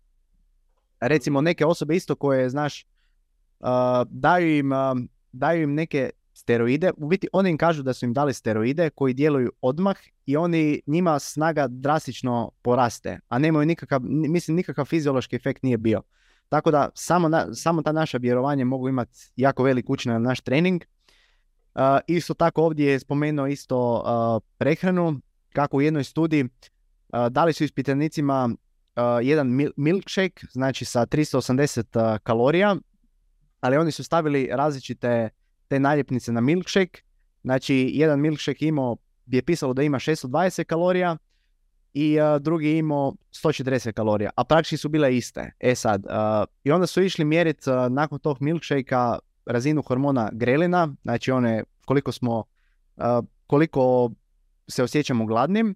I sad mhm. ova, ova skupina koja je vidjela da je, odnosno znala da je konzumirala taj 140 kalorija, oba dva milkshakea su bila praktički E, isti iznos kalorija, oni, njima je grelin, ako se ne varam, e, bio je, e, nije se toliko spustio, znači bio je i dalje povišen jer su oni mislili kao da su dobili manje kalorije nego ova druga grupa. A ova druga grupa njima se spustio jer oni su znali da su dobili više kalorija i da vjerojatno neće biti toliko gladni i samim time nisu bili toliko gladni. Isto recimo bol, znamo recimo donat ako neka osoba misli da je savijanje leđa loše za nju, onda, onda se automatski povećava šansu za rizik od ozljeda. Ili ako recimo osoba, šta ja znam, zna da je nešto oštećeno sa njezinim uh, koljenom ili idu slikat koljeno nešto, vide neku deformaciju, neku degeneraciju koljena, onda će automatski to povezati s boli i veća šansa da će imati bol.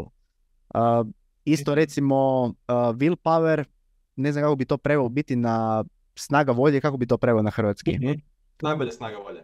Snaga volje, da osobe recimo, postoji dosta toga istraživanja kako prije su osobe tvrdile kao da je ta snaga volje, znaš da je nešto što možemo onako iscrpiti, da je limitirani resurs i onda su bile napravili neke isto tako eksperimente i onda se otkrilo od toga osobe koje misle da je njihova snaga volje limitirana zapravo će imati manju snagu volje nego neka osoba koja misli da je to neki uh, uh, beskonačni resurs. Uh, tako da ako neko poanta svega ovoga je ako neko misli da mu je genetika loša, da neće napredovati, pa vrlo vjerojatno i će si taj nocebo efekat, znači uh, loši će napredovati nego što bi zapravo napredovao. Tako da ono, genetika je bitna, ali sad i dalje osobe i dalje osobe imaju jako puno stvari u svojim rukama kako da napreduju. Da, apsolutno to. Evo sad baš da se vratimo konkretno za taj program treninga. Ako neka to ono rješenje koje sam ovdje bio predložio u članku, kao idemo pravati malo bolje, to nekako, malo bolje isprogramirati taj trening.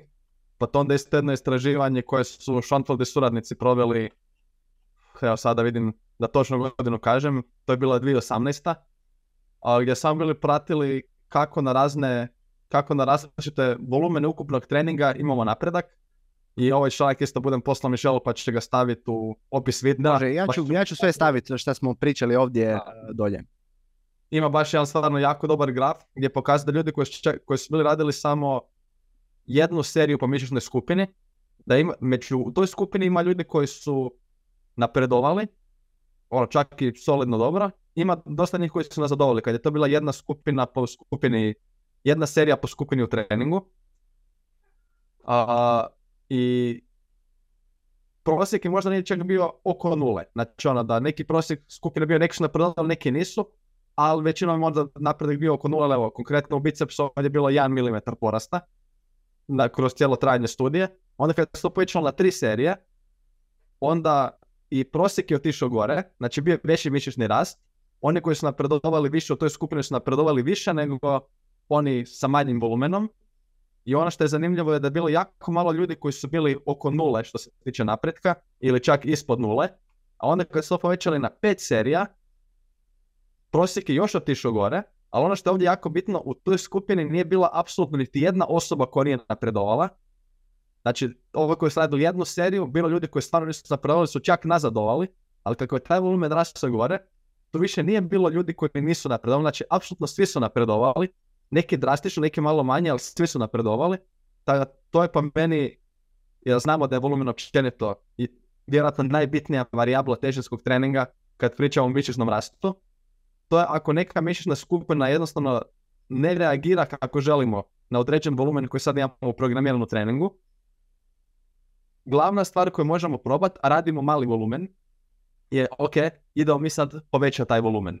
I to ono što, ja baš kako sam to naveo, kako nadmudriti majku prirodu i pobijediti genetiku, to je jednostavno i to ono što se ljudima ne sviđa, lakše je reći, a loša je genetika, a to je, jebi ga, moraš se truditi raditi više. I tako je kod dosta drugih stvari. Evo sad ću, ako nekom ide matematika u školi, on se neće morati toliko truditi da prođe taj ispit, ali ako tebi loše ide matematika, onda žao mi je, morat ćeš malo više zapet da prođeš taj ispit i možda nećeš dobiti ocjenu kao on koji ide super, ali možeš proći taj ispit i možeš imati, ne možda, nećeš imati jedinicu, možda čak, možda čak dođeš do trojke, četvorke, super, ali trebat ćeš raditi za to. Tako isto, ako neka mišićna skupina ti zaostaje, trebat ćeš raditi više. Evo, znaj kako je kod mene bio primjer, meni su dosta dugo bile ruke zaostajale za ostatkom i koje je to bilo rješenje? Imao sam u nekoliko ciklusa da sam radio 20 do 30 serija za biceps i 20 do 30 serija za triceps svaki tjedan. Tjedan za tjednom, mjesecima sam to bio udara i onda ruke više nisu zaostajale. Znači, ono, to, to je stvarno glavno rješenje. Ako čini se da je genetika loša za neku mišićnu skupinu, jedna od najboljih stvari koje možete probati je povećati količinu kvalitetnog volumena. Evo, to mom primjer sada neko misli da nisam to radio 30 serija u jednom treningu. To je junk volume neviđeni. Ja sam tad konkretno bio za ruke, bio ugurao unutra pet puta tjedno sam radio neki trening za ruke. Šest. Ne mora tići na tolike ekstreme, ali ako uzet ću sad primjer listu, jer sam konkretno baš s jednim klijentom bio isto pričao jučer, ima ljudi koji kažu meni listovi ne rastu, to je genetika. Sve što odrade za listove su na kraju treninga nogu, nakon što se totalno sprže sa svim, odrade dvije serije nekog podizanja tamo na prstića lagano na smitu sa praznom šipkom ili šta god, znači on ni blizu adekvatna kilaža. Odrade dvije serije, to je sve u tom tjednu, imaju dvije serije za listove, a za biceps imaju 12 serija tjedno. I onda kako kažu biceps mi raste super listovi, ne, radi listove više. Probaj ih staviti negdje bliže početku treninga i nagazi ih sa nekim poštenim volumenom, ono, barem 10 serija tjedno, progresira bar od toga ono, kao neka okvirna brojka gdje možemo očekivati možda neki napredak. Ako ti zaostaje liste, možeš trebati ići bliže 20 serija tjedno, ali ono što će, pogotovo kažem, našoj rekreativnoj razini čovjek pobjediti genetiku, to je naporan rad i ako želiš to, ko sada da ne zvuči ofucano onim motivacijski, ali ako želiš to, zagrizi i odradi taj trening i onda pojedi nešto kvalitetno, naspavaj se i onda opet odradi idući trening i pretvori to u stil života jer on kako mi izgledamo, to će zapravo samo biti odraz nas, našeg stila života, a ne on ima dobru genetiku, ja nemam i pomirimo se s tim. Da, tako je, slažem se. Tu mi je pala na pamet jedna osoba, recimo, pričali smo o njoj na podcastu, Alex Kormozi, ako se varam, on, treni, on počinje trening s listovima, ako se varam, on trenira šest puta tjedno ili možda čak svaki dan i on ti uvijek započinje trening s listovima, bio je to bio pričao i evo, to mi je stvarno fora, a ima ono, dobre listove, ima onako, rekao bi, nadprosječne, tako da mislim da isto od njega možemo nešto naučiti. Uh, šta bi još tu rekao? Da, isto ja bi prvo, prva stvar koju bi napravio je povećao volumen, a možda recimo je i to znak kako osoba ne napreduje kako bi htjela, uh, možda da, kao što si rekao, da pogleda neke ostale sfere, znači možda da vidi spavanje, možda recimo da osoba uđe u kalorijski suficit ako već nije, možda ako stvarno jede malo proteina da to poveća, iako baš ono nije to često. Uh, da, ne znam šta bi još tu uh, volio nadodati, ali mislim da općenito ljudi prebrzo dignu ruke od nečega, jer svak možemo se igrati tu s jako puno varijabli, definitivno. I ako osobi stvarno ono ne ide joj težinski trening, mada vjerujem da je takvih osoba stvarno jako malo, zašto se ne bi okušao možda nečem drugom, možda neki trening izdržljivosti ili tako neki, ne znam, koji zanima maraton, plivanje, malo neki drugačiji stil treninga, možda bi osoba bila, bila dobra u tome. I ako je zanima biti onako kompetitivnija, možda, možda bi bilo ono bolje u tome što se tiče e, rezultata. Da, to je apsolutna opcija. Da, i um, to je to što sam htio reći za ovu temu. Donat, uh, za kraj možemo, uh, ne znam Donat, jesi bio vidio ovu novu Deload studiju koji je bio uh, sad nedavno stavio Brad Schoenfeld. Znači, to je ako se naram prva Deload studija, mislim Deload, detraining je praktički. Uh, nešto mi malo, nisam cijeli, nisam cijeli rad pročitao, samo sam vidio malo što se objavilo na mrežama, pa evo, ako si ti zaronio dublje, reci nam o čemu je riječ. Pa bio sam pogledao malo, evo prije svega ja ću ti reći kako je studija dizajnirana, pa ti možeš reći u biti praktički kakve rezultate misliš da su dobili. Znači bilo je tu, jedna, radili su težinski trening 9.1 ispitanici, ako se ne varam, i onda jedna grupa je uzela, ako se ne varam, peti tjedan je uzela D-training, znači nije baš ono deload, nego skipali su gym, znači nisu uopće trenirali i onda samo, samo su poslije nastavili s teretanom. Znači mjerili su im uh, jakost uh, i mišnu masu, dobro to je ono što nas zanima prije i poslije studije. I trenirali su, znači bilo je tu, ako se ne varam, četiri vježbe, radili su leg extension, uh, ona smith čučanj, radili su listove još, još jednu vježbu su radile, mi čini nožni pregib, nisam 100% siguran. Pazite sad ovo, radili su znači pet serija, 8 do 12 ponavljanja do otkaza svaka serija. Baš ono, to su naveli onako uh, koncentrični uh, otkaz do baš, uh, baš dok im forma ne počne onako previše opadat, ajmo tako reći. Tako su oni definirali otkaz. I uh, to su radili dva puta na tjedan, dali su im isto neki program za uh, gornji dio tijela, ali tu nisu ništa mjerili. I oni su praktički, znači onda, to ti spajim da su oni radili 40 serija tjedno do otkaza. Da, 40 serija tjedno su radili do otkaza za donji dio tijela, te neke određene vježbe, sve ukupno. I ako sam još što bili rekli, uz gornji dio tijela da su radili sve ukupno 90 serija do otkaza. Znači na tjednoj bazi, za gornji i donji dio tijela. Sad ne znam koliko je to zapravo točno, meni se to čini baš kao neka hardcore studija. I uh, praktički šta misliš ti, koji su tu bili uh, rezultati? Da li su imali obje dvije grupi, skupine istu, isto su napredovali u mišićnoj masi i kako je bila stvar sa uh, mišićnoj jakosti? A, e, to sam čak bio vidio prvo kod Breda kad je objavio, onda prije dva dana, sad sam baš otvorio Meno Henselman što je rekao. Njegovo čitanje te studije je da, a, evo sad konkretno, da grupa koja nije radila deload, da, je, da su imali nešto veći porast u jakosti, znači ono, to je jedan, jedan RM izometrička jakost, i da se čini da su imali trend prema, iako je mišićni rast bio sličan, da su imali trend prema većem mišićnom rastu kao baš ono gledamo effect size, ali da je dalje ono bilo dosta male dosta male razlike. To je tako njegovo neko viđenje, ako znam da on općenito zagovara iskreno isto kao ja, to da je bolje ima reaktivni deload kad ti stvarno treba, a ne proaktivni čisto ono da mora biti svakih x tjedana, treba ti deloadat, ne, trebaš ti loadat u skupinu, ne trebaš, to znam da je njegovo viđenje, a čak lako moguće da je Brad imao drugačije viđenje, pa daj nam ti reci, ti si, ti si pročitao cijeli rad. Pa da, mislim, to je praviše isto bilo njih, njihov zaključak. Znači, količina mišićne mase je bila, koliko su napredovali, bila ista između skupina, samo ta jakost je malo, naz... nisu, bila je statistički značajna razlika. Znači, ova grupa koja nije uzela deload je bila malo, bila malo jača na kraju studije. Mhm. Uh, ne, meni se čini on dizajn malo dosta hardcore. Ne znam, 40 serije raditi na tjednoj bazi za uh, lower body. Ne znam šta bi rekao o tome.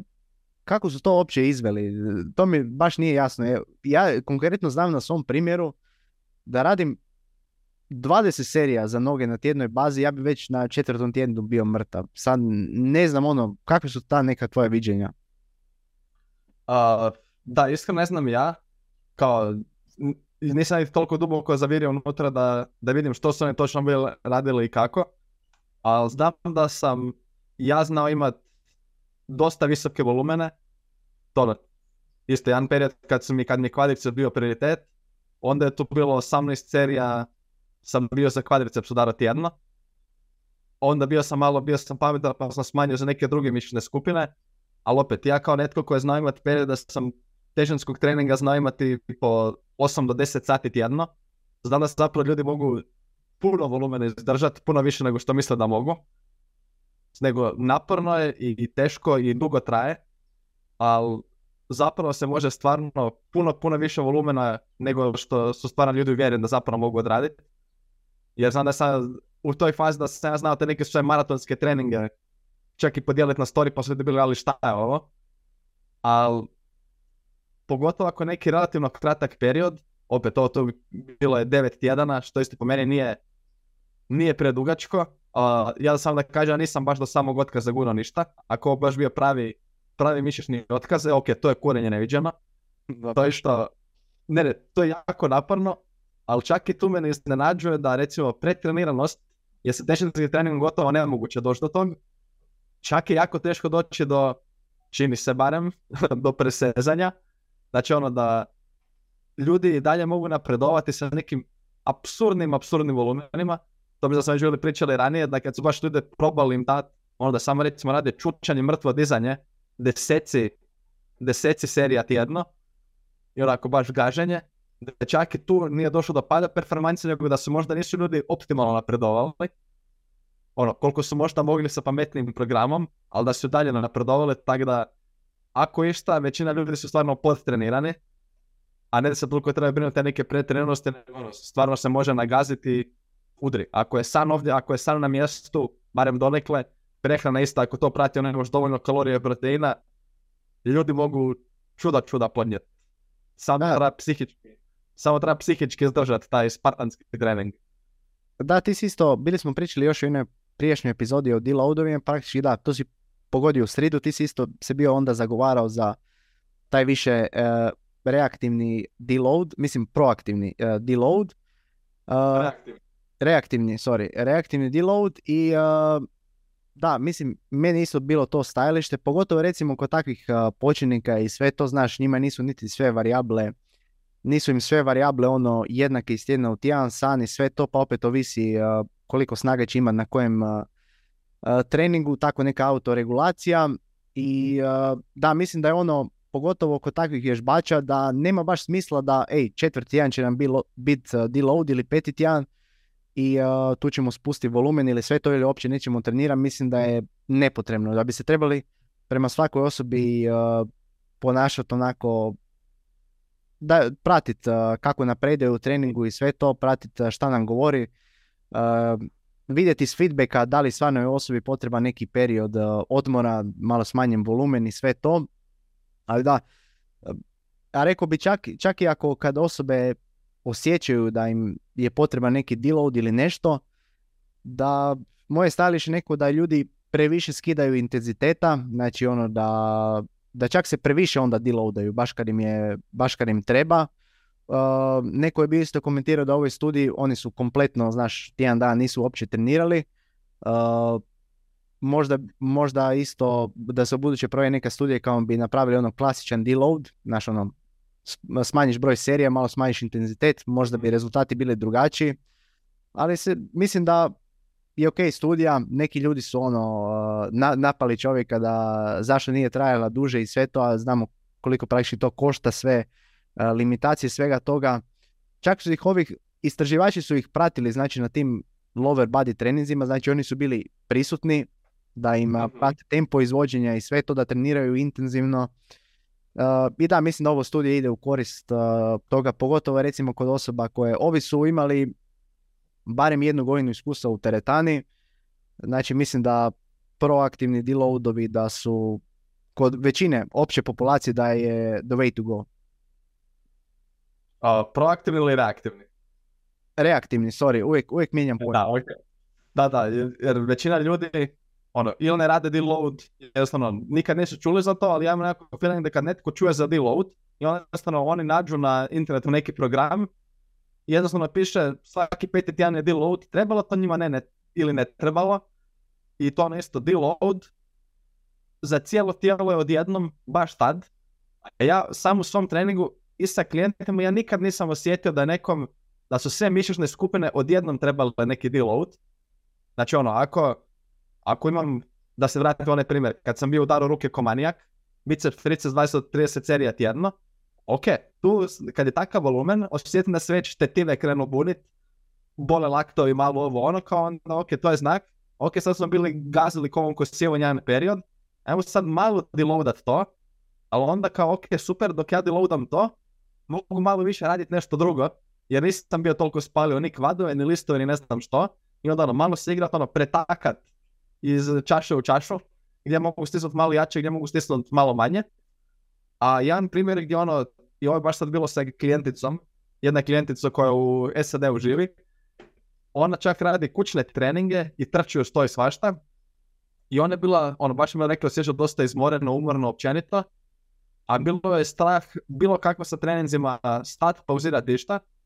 I njoj sam čak bio propisao kompletan, znači nek prestane trčat, nek preskoči dva treninga ova koja ima težinska doma i neka samo mjesto trčanja odradi koju šetnju i nakon dva takva treninga, odnosno dva preskočena treninga i preskočenih par trčanja, da je samo otišlo par šetnji, danas, čuli smo se ne danas u ovaj tjedan je to bilo, mislim evo sad u četvrtak, to je bio utorak kad su imali check-in, kaže da se osjećao puno bolje, da je se više vratila volja, puno energičnije i sve, recimo, ako je nije to više vjerojatno bilo na psiholož, na psihičkoj bazi da je treba malo odmara od tog, to je nešto recimo gdje ono kao full deload može biti apsolutno koristan, ali to isto nije bilo sad proaktivno da sam ja znao, e da, da, da, njoj će taman trebati nakon dva mjeseca ovakvog treninga, e, ta ćemo mi njoj staviti. Ne, nego smo pričali i rekli kako se osjeća, umorna, izmorena, ne na toliko volje, ok, tu možemo napraviti možda isto čak i neki full deload.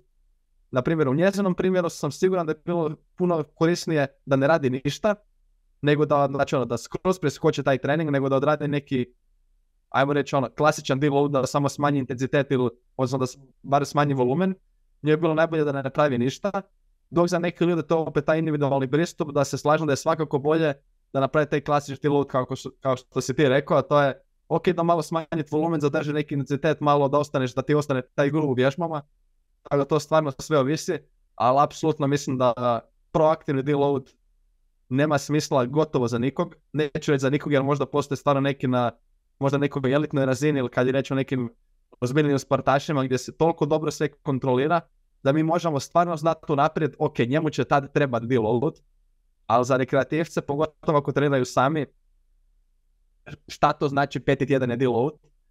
Tamo onda se dogodi da jednom preskočiš neki trening jer neko ima neki rođendan ili šta god, ti si se već deloado, ne treba te deload sigurno idućih par tjedana. Da, tako isto meni sa nekim klijentima.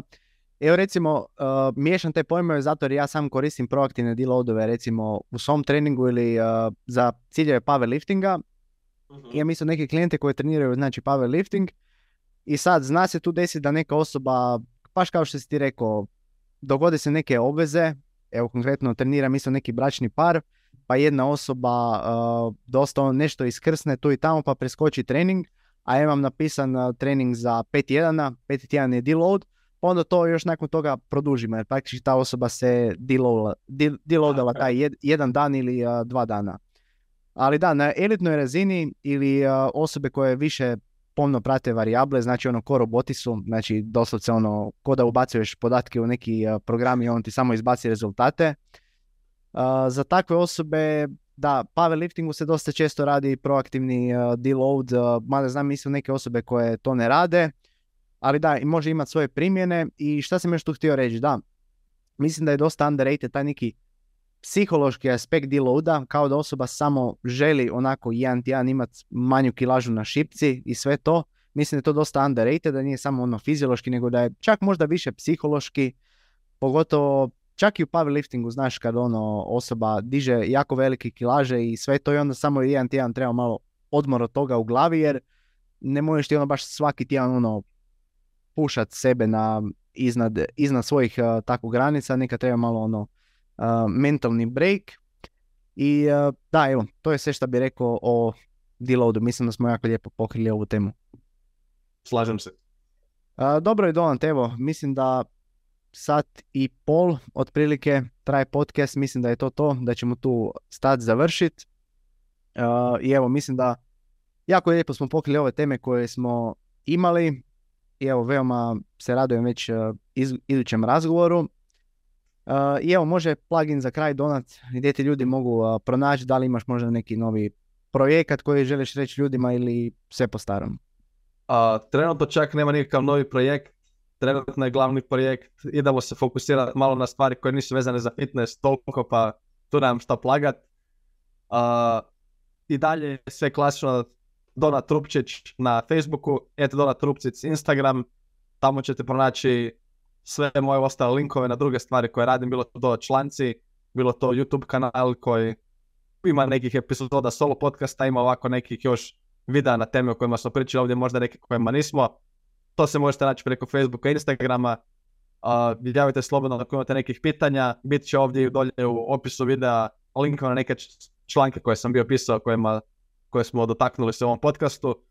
Tako da to je bilo to. Sve klasično, ako ste gledali ranije epizode, tamo je malo više plagova, ali eto, ako vas nešto zanima, ako vam se sviđa ovo, zapratite, obavezno zapratite i subscribe se na YouTube, na FTS podcast, zapratite Mišela, ako, je neku, ako ste neki slučaj došli do ovog videa preko mene ne pratite Mišela, zapratite Mišela, tako da evo, to bi bilo moje plakanje. Odlično, Donat, evo, hvala ti od srca i čujemo se u nekoj od idućih epizoda. Pozdrav! Hvala ti na slušanju FTS podcasta. Ako ti se svidjela epizoda, lajkaj, komentiraj i pretplati se na kanal. Vidimo se u idućoj epizodi.